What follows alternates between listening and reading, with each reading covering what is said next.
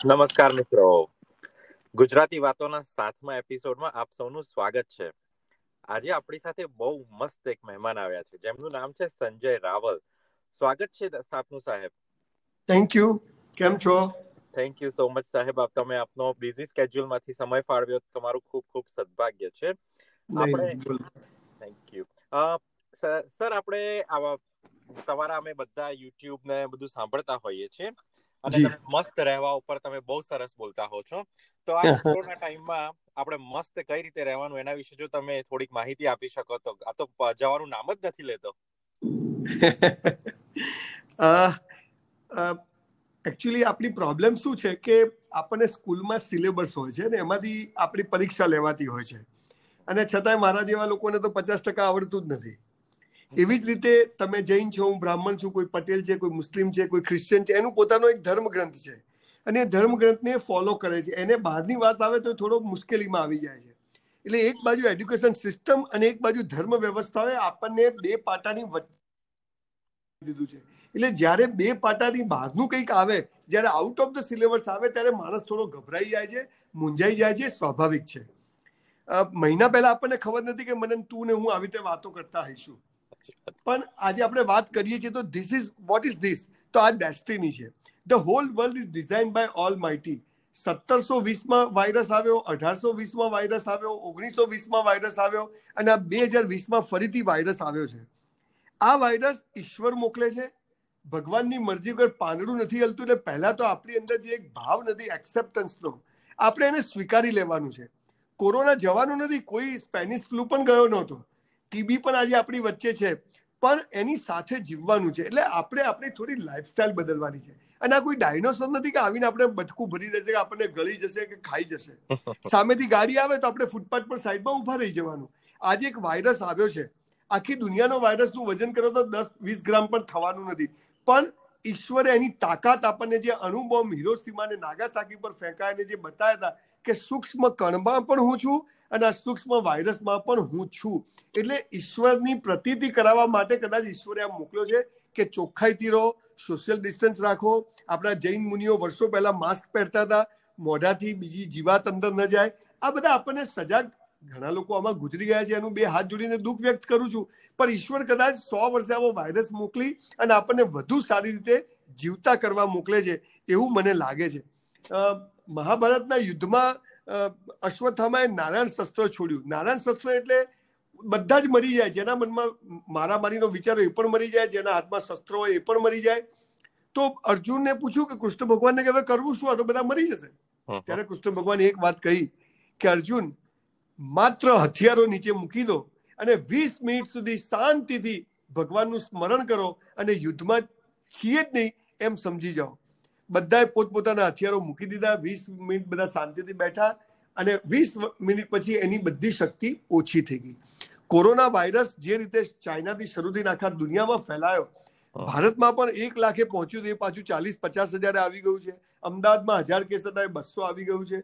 અને હવે hard immunity એટલે ધીરે ધીરે આપણે એનાથી ટેવાઈ જવું પડશે. એટલે હું એવું માનું છું કે આનાથી કઈ બહુ ડરવાની જરૂર નથી બહુ ચિંતા કરવાની જરૂર નથી. આની સાથે જીવતા શીખી લેવાનું છે. બસ બાકી તો સાહેબ જેટલા શ્વાસ લેવાના છે ને કોઈના બાપની તાકાત નથી કે બે મિનિટ વહેલા કે બે મિનિટ મોડા મરીએ બહુ બહુ ચિંતાની જરૂર નથી. યસ યસ સાહેબ અત્યારે ઘણા લોકો આર્થિક પરિસ્થિતિમાંથી જઈ રહ્યા છે. એ લોકો માટે મસ્ત રહેવું થોડુંક અઘરું પડી જાય છે. એ લોકો કઈ રીતે આમાં મસ્ત રહી શકે? જુઓ, પૈસાનો કોઈ ઓપ્શન નથી. પેટ્રોલ પુરાવા જાઓ એટલે આપવું જ પડે. હું ગમે એટલો સારો સ્પીકર હોઉં, પણ હોટલમાં જવું એટલે કદાચ મને સગવડ સારી આપે, પણ મારે બિલ તો આપવું જ પડે. તો આજે પૈસા કમાવાને બદલે એક જ ઓપ્શન માણસ જઈ શકે પૈસા બચાવવાનો. આપણા ખોટા ખર્ચા, આપણા શોપિંગ આપણે વાર તહેવારે ગમે ત્યાં જઈને ખાઈ લઈએ છીએ, ગમે ત્યારે મોલમાં જઈને ન જોઈતી વસ્તુઓ ખરીદી લઈએ છીએ. આપણે ગાડીમાં પેટ્રોલ સીધી ટાંકી ફૂલ કરાવીએ છીએ. આ બધી ચીજો, આપણી લાઇટો આપણા એર કન્ડિશન આપણા હીટર આ બધી ચીજો એવી છે કે જ્યારે આવકના સ્ત્રોત બંધ થઈ જાય અથવા ઓછા હોય, ત્યારે ખર્ચો બચાવવો એ એક જ આનો ઓપ્શન હોઈ શકે એવું હું વ્યક્તિગત માનું છું. બાકી આખી દુનિયા આજે આ ફેસ કરી રહી છે. બધાને પ્રોબ્લેમ છે. કીડીને કણને હાથીને મણ. નાના માણસને મહિને દસ હજારની જરૂર છે. મારા જેવાને દસ લાખની જરૂર છે અને બહુ મોટા લોકોને દસ હજાર કરોડની જરૂર હશે. એટલે આખી ટ્રેન અત્યારે અટકી ગઈ છે we all are in the same train એટલે આ બધું સરખું થતાં બે વર્ષ લાગશે. પણ હું માનું કે આવનારા એક વર્ષમાં હજુ પણ આપણે આપણા આપણા ખર્ચા ખૂબ જ ઘટાડવા પડશે. તમે જોયું હશે કે બહુ ઓછા પૈસાથી પણ લોકો જીવતા શીખી ગયા છે. એટલે હું કોઈ ફિલોસોફી નહીં મારું, પણ આપણી જરૂરિયાતો ઓછી કરી અને આપણે આ એક વર્ષ જે છે એમાં ચલાવી લેતા શીખવું પડશે. ઘણા બધા મધ્યમ વર્ગના લોકો મને કહે છે કે સાહેબ, આ તો બધું પૈસા આમ થઈ ગયું. મેં જો આપણે આખી જિંદગી મહેનત કરી અને એક દોઢ વર્ષ આપણે ખાઈ શકીએ, એટલું જો બચાવ્યું ના હોય તો આપણે જીવનમાં કર્યું શું? આપણે એક મોટો પ્રશ્ન છે. જો રોજ લઈને રોજ ખાવાનું હોય તો આપણામાં મને પેલા મજૂરમાં ફરક શું છે? પણ ભારત દેશની વાત કરું તો આ દેશમાં કોઈ ભૂખે મરતું નથી. અહીંયા સરકાર બહુ સરસ કામ કરે છે. એટલે બહુ લાંબી ચિંતા કરવાની જરૂર નથી પણ ખર્ચા ઓછા કરવા એ અત્યારે સૌથી સારો રસ્તો છે આપણો. બહુ સાચી વાત છે. તમે કીધું કે મજૂર આપણે નથી પણ આપણા અમુક જે મજૂર વર્ગના લોકો જે સાંભળતા હોય જે રોજનું લાઈને રોજનું ખાતા હોય એમની પાસે જો ખાવાના બી પૈસા ના હોય તો એ લોકો કઈ રીતે શું કરી શકે? મને મેં એક પણ કેસ એવો નથી સાંભળ્યો કે કોઈ ભૂખે મરી ગયું હોય. સાચી વાત અહીંયા ભારતમાં સાહીઠ સિત્તેર કરોડ લોકો ગરીબી રેખાથી નીચે જીવે છે. એને પણ સરકારે ત્રણ મહિના બધું રાશન પાણી આપ્યું છે. એટલી બધી સેવાભાવી સંસ્થાઓ હોય મંદિરો હોય સાધુ હોય સંતો હોય ફકીરો ઓલિયા હોય પોતાના અન્ન ક્ષેત્રો ખુલ્લા મૂકી દીધા છે. એટલે હું માનું છું કે જેને રોજ લઈને રોજ ખાવાની તકલીફ હતી એને તો કોઈ તકલીફ લગભગ જમવાની પડી નથી. અને એવું જ વિદેશમાં સરકાર ભથ્થું આપે છે. એટલે બહુ તમે પછી એપલના ફોન રાખતા સેમસંગના ફોન રાખતા પછી તમે આની વાતો કરતા હો તો એ ખોટી છે. બાકી ભગવાન છે ને દાંત આપ્યા તો ચાવવાનું પણ આપે જ છે. એટલે સમય દરેક વસ્તુને હિલ કરી દેતું હોય છે. એટલે હું માનું છું કે બહુ ઈશ્વર પર શ્રદ્ધા રાખવી બધું સારું થઈ જવાનું છે. સાચી વાત છે. મેં હમણાં થોડા ટાઈમ પહેલા એવો આવ્યો તો આર્ટિકલ કે ગુજરાતમાં ભૂખમરો થાય છે ત્યારે ગુજરાતના એક મિનિસ્ટરે કીધું હતું કે આ વાત તદ્દન ખોટી છે. ગુજરાત કૂતરું બી ભૂખ્યું રહેતું નથી. નહીં ગુજરાતમાં સરકારે લોકોને એક એક કોઈ બધી રેશન કાર્ડ આ હા જુઓ આટલો મોટું પોપ્યુલેશન વાળો દેશ હોય ત્યારે પાંચ દસ ટકા મિસમેનેજમેન્ટ થાય જુદી વાત છે. બાકી ગુજરાતમાં નહીં આખા ભારતમાં કોઈ ભૂખે મર્યું નથી સાહેબ. તકલીફ તો થોડી એકદમ આવો રોગ આવ્યો હોય એકદમ લાખો લોકો અહીંથી અહીં અહીંથી સ્ટેટ બદલતા હોય ત્યારે થોડી મુશ્કેલી તો પડે પણ બધું હિલ થઈ જતું હોય છે અને થઈ જ ગયું બહુ સરસ રીતે થઈ ગયું. સરસ રીતે થયું છે બહુ સાચી વાત છે સરકારે બહુ સરસ કામ કર્યું છે. જે લોકો અત્યારે માનસિક રીતે થોડાક ડાઉન ફીલ કરી રહ્યા છે ડિપ્રેસ કરી રહ્યા છે એ લોકો કઈ રીતે મસ્ત રહી શકે? બહુ અઘરું છે માનસિકના રોગો બહુ વધી ગયા છે. આજકાલ હું વિદેશના અને દેશના બધા આર્ટિકલ્સ વાંચું છું તો એ લોકો કઈ રીતે મસ્ત રહી શકે? જુઓ એક વસ્તુ તમને કહું કે આ ડિપ્રેશન હતાશા, આ બધા શબ્દો બધા પેદા કરવામાં આવ્યા છે. માણસો ને કઈ કામ જ નથી કરવું. મને ખ્યાલ છે કે બહુ જ ગરીબ ઘરમાંથી આજે અહીંયા સરસ જીવતા શીખ્યો છું. તો એક પણ ડિપ્રેશન તો હતું જ. કોરોના નતો તો પણ પૈસા નતા ચારસો રૂપિયામાં હોટલમાં વેટરની જોબ કરતો હતો. તો ડિપ્રેશન એટલે શું? ડિપ્રેશન હતાશા એ બતાવે છે કે પરિસ્થિતિ સામે તમે હાથ જોડીને બેસી ગયા છો. હું એવું માનું છું કે ભગવાન છે ને મરદની મૈયતમાં જાય પણ બાયલાની જાનમાં ના જાય. એટલે તમે જ્યારે મહેનત કરો છો આવા સમયમાં પણ મેં સૌથી વધારે કામ લોકડાઉનના ત્રણ મહિનામાં કર્યું છે. દરેક લોકોએ કામ કર્યું છે. એટલે હતાશા એ છે કે આપણે નવરા છીએ. નિરાશા એ છે કે આપણે નવું આપણે આપણે પરિસ્થિતિ બદલવા તૈયાર નથી. અને જે પરિસ્થિતિ છે એને કોસે જવી છે. હું એવું માનું છું કે કોઈ પણ જાતનું રિગ્રેટ કરવું કોઈ પણ જાતની ફરિયાદ કરવી કોઈ પણ જાતનું ઓછું આપવું એ ભગવાનને ગાળો બોલી કહેવાય. એટલે હું તમામ એવા લોકોને આ વાત કહું છું કે તમે જો કોઈ પણ વાતને એમ કહેતા કે હવે તો શું થશે હવે તો આમ થશે હવે તો કઈ જીવનમાં નથી આવા બધા જે નપુસંગ વિચારો વાળા લોકો છે એમને તો કહું છું કે ઉપર ઘણી જગ્યા ખાલી છે જલ્દી જતા રહો અહીં કામ જ નથી આપણું બધાનું. ઓનેસ્ટલી કહું છું ઓનેસ્ટલી કહું છું ભગવાન છે ને તમે એક પગલું ચાલો એ તમને બીજું પગલું ચલાવશે. તમારે બેસી રહેવું હોય, સિસ્ટમને ગાળો બોલવી હોય, સરકારને ગાળો બોલવી હોય, સમાજને ગાળો બોલવી હોય, પૈસાદાર લોકોને ગાળો બોલવી હોય, તો પછી તમારો કોઈ રસ્તો નથી ભાઈ. એટલે હતાશ થવાની જરૂર નથી, નિરાશ થવાની. આ નહીં તો આ આ નહીં તો આ. સો મસ્ટ ગો ઓન આકાશમાં વાદળો આવે છે, જાય છે, થોડી વાર આકાશ ચોખ્ખું થઈ જાય છે. સૂર્ય પાછો પ્રકાશ આપવા માંડે છે. એટલે ખરાબ સમય મારા જીવનમાં પણ એવો ફેઝ આવ્યો. અત્યારે તો કે મેં પણ બહુ મોટો એક પ્રોજેક્ટ લીધો છે, હાથમાં એક રૂપિયો નથી બહુ મોટો ચાર પાંચ હજાર કરોડનો પ્રોજેક્ટ છે સ્કૂલ યુનિવર્સિટીનો તો મારું તો શું થશે? તો હું ગાનો થઈ ગયું હું મહેનત કરીશ, પંદર કલાક કામ કરીશ, ને પછી પરિણામ જે આવે તે ઈશ્વર પર છોડી દઈશ. દેટ્સ ઓલ આટલો જ રસ્તો છે હતાશા ડિપ્રેશનમાંથી બહાર આવવાનો.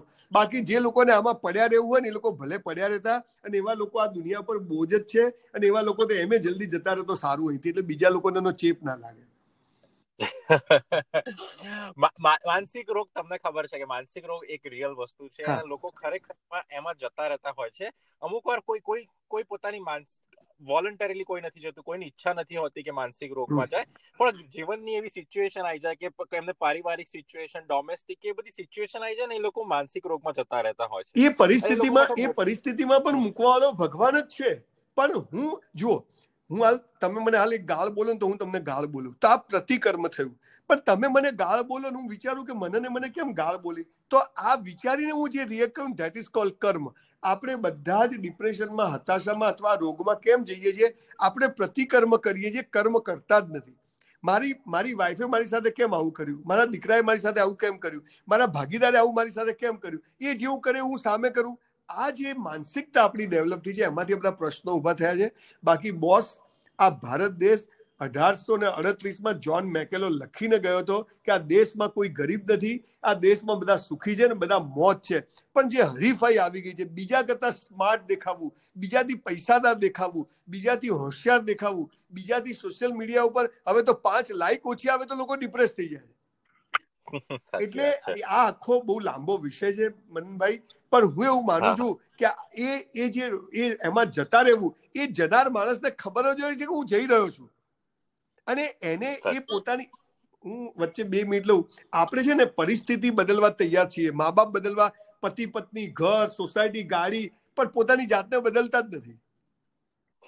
એટલે જ્યાં સુધી તમારું ઇનર તમારી આંતરિક રૂપાંતરણની પ્રક્રિયા શરૂ નહીં કરીએ ને કે ચલો મારી સાથે આવું કેમ થયું? ચલો હવે હું આમ આ દુનિયામાં તમે ને હું નહીં હોઈએ ને તો આ દુનિયા ટોપ ચાલવાની છે. અચ્છા અચ્છા તિસ્માર ખાનો આવીને ગયા છતાં આ દુનિયા ચાલે છે ને હજુ બધા જશે તોય ચાલશે ને જે લોકો ગયા તોય ચાલે છે હાલ જે છે જશે તોય ચાલશે. એટલે આપણે આ જે બધો ભાર લઈને ફરવાની જે આપણને આદત પડી છે એના કારણે આ ડિપ્રેસ છીએ અને ડિપ્રેશનમાં જતા રહી છે. બાકી આવું કશું છે જ નહીં. હા રોગ છે. હું આનો અને એનો એનો તમને ગુમડું થાય તમે કઈ ના કરાવતી તો કેન્સર થઈ જાય. તો મને જયારે નેગેટિવ વિચારો આવે ત્યારે હું સારા લોકોને મળું સારી સારું મ્યુઝિક સાંભળું સારી જગ્યાએ જઉં સારા લોકો જોડે સતત વાત કરું. હવે તો મોબાઈલ ને સોશિયલ મીડિયા પર એટલું બધું અવેલેબલ છે કે તમે સરસ સાંભળી શકો સરસ લોકો જોડે કોમ્યુનિકેશન કરી શકો. તો હવે તો ખરેખર આ ઓછું થવું જોઈએ. પણ ખબર નહીં હવે લોકોને બધું ઓછું જ પડે છે એટલે આ બહુ લાંબો વિષય છે એની પર સ્પેશિયલ પણ જ્યાં સુધી આંતરિક એટલે અંદરથી આપણે રૂપાંતરિત નહીં થઈએ ત્યાં સુધી બહારથી કોઈ આપણને આમાંથી બહાર નહીં કાઢી શકીએ સાહેબ. બહુ સાચી વાત છે. મેં ડોક્ટર દર્શના ઠક્કર પર આ વિશે ડિસ્કસ કર્યું હતું કે લોકોને કમ્પ્લેન હતી કે પરિવાર સાથે રહેતા નથી અને હવે પરિવાર સાથે વધારે રહે છે. તો બી કેમ બધાને પ્રોબ્લેમ થઈ રહ્યા છે માનસિક અને ડોમેસ્ટિક પણ એમણે સરસ જવાબ આપ્યા હતા. નેક્સ્ટ ક્વેશ્ચન હું તમને પૂછું છું કે તમે હમણાં આપણા ચીફ મિનિસ્ટર રૂપાણી સાહેબને મળ્યા હતા અને તમે કીધું હતું કે બહુ સરસ કામ કરે છે. તમે થોડીક હાઇલાઇટ આપી શકો કે એમના કયા કામોથી તમે હેપી હતા અને હું હંમેશા મારો એવો રેકોર્ડ રહ્યો છે કે હું હંમેશા સિસ્ટમ વિરુદ્ધ બોલવા વાળો માણસ છું. પણ લોકડાઉન દરમિયાન જે રીતે ગુજરાતમાં લોકો ભલે ગમે તેમ કોમેન્ટ્સ કરતા પણ સરકારે એનું બેસ્ટ કામ કર્યું. બહુ જ સરસ કામ કર્યું. અને હું તો સામેથી ચેક આપવા ગયો તો મને કોઈ સાહેબે બોલાવ્યો નતો ને એમને પણ નવાઈ લાગી છે કે સંજય રાવલ અહીંયા ક્યાં સીએમઓ ઓફિસમાં પણ એ વખતે જે તાત્કાલિક બારસો બેડની હોસ્પિટલ બની ગરીબોને અનાજ દાણા પાણી વિતરણ ચાલુ થયા વેન્ટેજ બધી જાત જાતની કઈ હું બધું અહીંયા જોતો હતો અમદાવાદ જ હતો ગુજરાતમાં જ એટલે બધું જોતો હતો. બહુ સરસ કામ કર્યું. અને પછી લોકડાઉન જ્યારે ખોલ્યા પછી પણ એને ઇમ્પ્લિમેન્ટ કરવા માટે જે રીતે એમણે ડોક્ટરને મોટિવેટ કર્યા પોલીસ ડિપાર્ટમેન્ટને મોટિવેટ કર્યું સતત લોકોની વચ્ચે એમને એમની ઓફિસમાં આખું એક આખી ડેસ્ક બનાવ્યું હતું કે જ્યાંથી ડાયરેક્ટ પેશન્ટ જોડે વાત કરતા હતા સફાઈ કામદારો જોડે વાત કરતા હતા. એક રાજ્યનો રાજા બીજું તો શું કરી શકે? એ ઊભો રહે. અને સતત કોમ્યુનિકેશન કરે. હવે રોગ વધ્યો કેમ? ઘણા લોકો કે રોગ વધી રહ્યો છે સરકાર કંઈક હવે ડેમોક્રેસી બોલવાની છૂટ છે. પણ એ બોલવા વાળાને ખબર નથી કે તને એક દિવસ આ હોપીએ ને તો તારા કપડા ભીના થઈ જાય ભાઈ. એટલે એ ચર્ચાઓ કરવી ને બોલવી એ જુદી વાત છે. મારે કોઈ રૂપાણી સાહેબથી કઈ પ્રેમ પણ નથી ને દુશ્મની પણ નથી પણ હું સાચી વાત હંમેશા બોલવા વાળો માણસ રહ્યો છું. રૂપાણી સાહેબ હું જયારે પહેલી વાર મળ્યો પછી બે ત્રણ વાર મળ્યો પણ મને એમ લાગ્યું કે ખરેખર એક મોમેન્ટમ વાળો માણસ છે બહુ મૃદુ માણસ છે વાતને તરત સમજે એવો માણસ છે. ધારો કે આજે હું સ્કિલ સ્કૂલો ખોલી રહ્યો છું. તેમણે મને તરત કહ્યું કે સંજયભાઈ નહીં તમે સ્કૂલો બનાવો સરકાર તમને બધી મંજૂરી આપશે યુનિવર્સિટી બનાવો તમારી સાથે છીએ. હવે ખરેખર તો મને સાંભળે જ નહીં પાંચ મિનિટ પણ પણ એમને મને સપોર્ટ કર્યો. મેં કીધું સાહેબ મારે તો કે નહીં શહેરમાં નહીં ગામડામાં બનાવો. એટલે એક ગ્રાસ રૂટ લેવલમાં થી આવેલો માણસ છે. અને એને ગુજરાતની નસની ખબર છે કઈ રીતે કામ થાયની ખબર છે ને એ રીતે બધું કામ હવે અફવાઓ રૂપાણી સાહેબ જાય છે ફલાણા આવે છે ઢીકણા તો પબ્લિક ને બધું ચાલ્યા જ કરવાનું. પણ બહુ સરસ કામ ગુજરાતમાં થયું અને એના પરિણામો પણ આપણે જોઈ રહ્યા છીએ બધા. રાહુલ સાહેબ તમે કીધું કે જો એમને સોંપ્યો તો ખબર પડે. તો આ જો તમને ચીફ મિનિસ્ટરની સીટ તમને મળી જાય હાઇપોથેટિકલ કેમ કે આ વસ્તુઓ તમને ઉઠાઈ અત્યારે જો તમને મળી જાય તો તમે શું સ્ટેપ લીધા હોત અથવા જો નરેન્દ્ર મોદીને તમારે કઈ સલાહ આપવાની હોત કે તમારું સજેશન માંગે તો તમે શું આપો અત્યારે? પહેલા તો ગુજરાતની જે પંદર હજાર સ્કૂલો છે એમાંથી હું ચૌદ હજાર સ્કૂલોને તાત્કાલિક બંધ કરી દઉં. અને મારા સ્વપ્નની જે સ્કૂલ છે કે જ્યાં પચાસ ટકાથી નીચે વાળા છોકરાઓને કે પચાસ ટકા સિત્તેર એસી ટકા ઉપર દસ ટકા લોકોને આવે છે તો એના માટે એક હજાર સ્કૂલો ચાલુ રાખવું બાકી બધી જ સ્કૂલો નરેન્દ્રભાઈનું જે વિઝન છે સ્કિલ ડેવલપમેન્ટ અને હું ત્રણ વર્ષથી જે વાત કરું છું દરેક ગામમાં ફૂટબોલના ક્રિકેટના બેડમિન્ટનના સ્વિમિંગ પુલના જીમના મિલિટરીના આવી બધી સ્કૂલો હોવી જોઈએ કે જેની અંદર બાળક માત્ર doctor engineer chartered accountant company IAS અને આઈપીએસ સિવાય પણ બની શકાય છે. એ આપણા ત્યાં ખતમ થઈ ગયું છે અને માત્ર નોકરી કરતા લોકો તૈયાર થાય છે. એને બદલે સ્કિલ સ્કૂલ શરૂ થાય. ઓસ્ટ્રેલિયામાં કમ્પ્યુટર એન્જિનિયરને આઠ ડોલર મળે છે અને પ્લમ્બરને વીસ ડોલર મળે છે. આપણા ત્યાં પ્લમ્બર બનાવવાની કે સ્કૂલ જ નથી ગુજરાતમાં. તો એ જો હું સીએમ હું તો બોલું જો હું સીએમ બન્યો તો આ કરવાની જરૂર છે. ગુજરાતમાં સો જીમ ખોલવાની જરૂર છે. ગુજરાતમાં સો લાઇબ્રેરીઓ ખોલવાની જરૂર છે. લાઇબ્રેરી એટલે આમ ચકાચક અને ચોવીસ કલાક ખુલ્લી હોય એવી સ્કૂલ, તન અને મન, માણસનું શરીર એટલે જીમ અને આ બંને ચીજ અસલી નશો ચડાઈશું ને તો આ પાનના ગલ્લાના ડુપ્લિકેટ નશા કરવા કોઈ નહીં જાય. માટે સ્કિલ સ્કૂલ, લાઇબ્રેરી અને જીમ આને ટોપ પ્રાયોરિટી આપી અને દરેકે દરેક યુવાન માટે મિલિટરી ટ્રેનિંગ કમ્પલસરી જો આપણે પાંચ વર્ષ માટે કરી નાખીએ ને, તો આખા દેશની દિશા બદલાઈ જાય. જો હું સીએમ બનું તો આ ચોક્કસ કરું.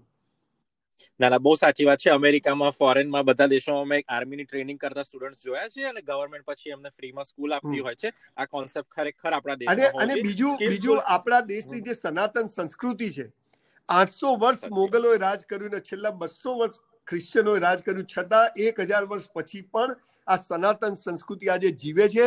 આજે કોરોનામાં લોકો હાથ જોડતા થઈ ગયા. એ વર્ષો પહેલા આપણા બાપ દાદાઓએ આ નિયમ લાવ્યો હતો. જૈન મુનિઓ માસ્ક પહેરતા હતા. વર્ષો પહેલા આ બધું આ દેશ પાસે જે છે ને એ દુનિયામાં કોઈની પાસે નથી. એટલે એને પણ સિલેબસમાં કે દીવો કેમ કરીએ છીએ અગરબત્તી કેમ કરીએ છીએ મૂર્તિઓ કેમ બનાવીએ છીએ આ બધું સાયન્ટિફિકલી બધું જ છે પણ એ કોઈ પિસ્તાલીસ લાખ પુસ્તકો અલ્લાઉદ્દીન ખિલજી આપણે બાળી નાખ્યા છ મહિના સુધી આગ ચાલી. એટલે આ દેશની સાંસ્કૃતિક ધરોહરને જીવતી કરીને સ્કૂલ કોલેજોમાં ભણાવવાની જરૂર છે. મા બાપ ભગવાનથી જરાય ઓછા નથી એ ભણાવવાની જરૂર છે. આ બધું જો સ્કૂલમાં આપણે લાવીશું ને તો હું માનું છું કે દરેક યુવાન સફળ થવા જ પેદા થયો છે સફળ થશે ચોક્કસ. ના આપણે યુવાનો માટે ફરી એકવાર ડિસ્કશન કરીશું. ડેફિનેટલી પણ તમે જે આ સ્કિલ સ્કૂલ્સ જે બનાવો છો એમાં તમે કઈ કઈ જાતની ટ્રેનિંગ આપવાનો પ્લાન કરી રહ્યા છો? મેં પોતે પચાસ સ્કિલ ડિઝાઇન કરી છે. જુદી જુદી. જેમ કે મોટિવેશનલ સ્પીકર અમુક નામ મોટિવેશનલ સ્પીકર જેમ કે મને કોઈએ કહ્યું જ નહીં સ્કૂલમાં કે યુ આર ગુડ સ્પીકર આજે મહિને ચાર પાંચ લાખ રૂપિયા સારું તમને બોલતા આવડે તો કમાઈ શકો છો. અમે સારા પોલિટિકલ નેતાઓ બનાવવાનો એક સિલેબસ દાખલ કર્યો છે. કોઈને પોલિટિકલ કોઈને પ્રેસિડેન્ટ બનવું છે એમએલએ એમપી એનામાં શું ગુણ હોવા જોઈએ અને શું ખબર હોવી જોઈએ? અમે એક વર્ષનો કોર્સ ડિઝાઇન કર્યો છે. અમે એકાઉન્ટનો કોર્સ ડિઝાઇન કર્યો છે. અમે લોકોએ બ્યુટી પાર્લરનો કોર્સ ડિઝાઇન કર્યો છે. અમે લોકોએ કન્સ્ટ્રક્શનના તમામ ફિલ્ડની આખો કર્યો છે. ફિલ્મ ઇન્ડસ્ટ્રીના તમામ ફિલ્ડના કોર્સ ડિઝાઇન કર્યા છે. અને આ બધા કોર્સ એક એક વર્ષના કોર્સ તો કોઈ પણ કરી શકે. પણ સ્કૂલમાં પાંચમા ધોરણથી જ આ પચાસ સ્કિલ અમે ઓપ્શન આપીશું. અને બાળકને જે સ્કિલમાં જવું હોય એમાં જાય. ભણવાનું ત્રીસ ટકા સિત્તેર ટકા આ ધંધો કરાવવાનો હોય. અને એમાં પંદર કલાક બેટા મહેનત કર. ક્યારે શરૂ થશે? કેટલે કેટલે દૂર છે અત્યારે અત્યારે મેં ત્રણ સ્કૂલોની જગ્યા ફાઇનલ કરી છે. યુનિવર્સિટીની સ્કૂલ ફાઇનલ કરી છે. કોરોના આવી ગયો. એક પણ સ્કૂલનું કામ હજુ હવે કમ્પાઉન્ડ વોલ અને એના ગેટ અને પાણી બનાવવાના બોર્ડનું કામ. પણ બે હજાર ત્રેવીસથી બે હજાર પચીસ વચ્ચે મારી આ સ્કૂલો શરૂ થઈ જશે મારી યુનિવર્સિટી શરૂ થઈ જશે. અને રૂપાણી સાહેબે પણ મને દસ સ્કૂલ બનાવી આપવાનું કહ્યું છે. એટલે સરકાર પણ એ દિશામાં વિચારે છે કે જેથી આ ચાલીસ ટકા પચાસ ટકા નીચેના લોકો પણ જીવનમાં સફળ થાય એવો સરસ પ્રયત્ન એ ગુજરાતના દરેક દરેક જિલ્લામાં એક એક સ્કૂલ બનશે એવું છે અમારું પ્લાનિંગ ના તમારી જે પહેલી મારી પહેલી મહેસાણામાં છે બીજી અમદાવાદ ત્રીજી અંકલેશ્વર ચોથી અમરેલી ને યુનિવર્સિટી બરોડામાં છે ચારસો એકર જમીનમાં. સરસ સરસ. છેલ્લો એક ક્વેશ્ચન પૂછેલો તમે ફિયરલેસ લાઈફ ઉપર યુટ્યુબ પર જે વીડિયો મૂકો છો એના વિશે જો તમારા દર્શકોને થોડીક માહિતી આપવી હોય તો એ લોકોને વધારે માહિતી જોઈતી હોય તો યુટ્યુબ પર લઈ શકે. જો તમે થોડોક એની ગ્લિમ્સ આપી શકો તો. મનનભાઈ એવું છે કે લગભગ હજારેક વીડિયો મારા અવેલેબલ છે પણ હું એવું માનું છું કે માઇકલ જેક્સન ને સો વર્ષ જીવવું હતું. અને સો વર્ષ જીવવા માટે એને પચીસ ડોક્ટર પચીસ માણસોના હૃદય પચીસ માણસોની કિડની પચીસ માણસો બ્લડ આપે આવા સો માણસો એ ચોવીસ કલાક એની સાથે રાખતો. એ જ્યાં જાય ત્યાં સો માણસોનું ચાર્ટર એની સાથે આવતું હતું. અને છતાંય ઓગણપચાસ વર્ષે મરી ગયો. ડરવાનું કારણ નથી સાહેબ. મોત સાલું કાલ આવતું તો આજ આવે પણ જીવવું તો વટથી જીવવું મસ્ત જીવવું ટોપ જીવવું. કોઈ ફરિયાદ કરવી નહીં. એકલા આવ્યા છીએ ને એકલા જવાનું છે. જન્મ પહેલા ક્યાં હતા ખબર નથી તો મૃત્યુ પછી પણ ક્યાં હોઈશું ખબર નથી. જન્મ ક્યાં થશે એ નિશ્ચિત નથી મૃત્યુ ક્યાં થશે એ નિશ્ચિત નથી. તો એ બંને વચ્ચેની તમામ ઘટનાઓ પણ નિશ્ચિત હોય. એ માનવું આપણી બેવકૂફી છે. ઈશ્વર જ્યાં લઈ જાય જેમ લઈ જાય એનો હાથ પકડીને જવું દરેક કામની ઇજ્જત કરવી પ્રેમથી જીવવું મસ્ત જીવવું. કશું દબાવ ક્રોધ દબાવવાનો નથી કશું મસ્ત જીવવાનું છે. બસ આટલી વાત છે. અને તો ભય જેવો કોઈ શબ્દ નથી અને ધીરે ધીરે ધીરે ભય જીવનમાં ઓછો થઈ જશે. પૈસા અને સેક્સમાં તાકાત હોત તો બૌદ્ધ અને મહાવીરે છોડ્યા જ ના હોત. પણ it is it is required it is required છોડે કોણ? જેની પાસે હોય ને લુખા શું છોડે? એટલે પહેલા કમાઓ અને પચાસ વર્ષ થાય એટલે જે સમાજે આપ્યું છે એના માટે જીવવાનું શરૂ કરો ત્યારે ભયમુક્ત જીવન શરૂ થાય છે. બાકી ચિંતા કરવાનું કોઈ જ કારણ નથી boss thank you so much Rahul સાહેબ તમારો ખૂબ કિંમતી સમયમાંથી તમે સમય ફાળવ્યો થેન્ક યુ સો મચ તમારો ખૂબ ખૂબ આભાર આવજો ભાઈ આવજો થેન્ક યુ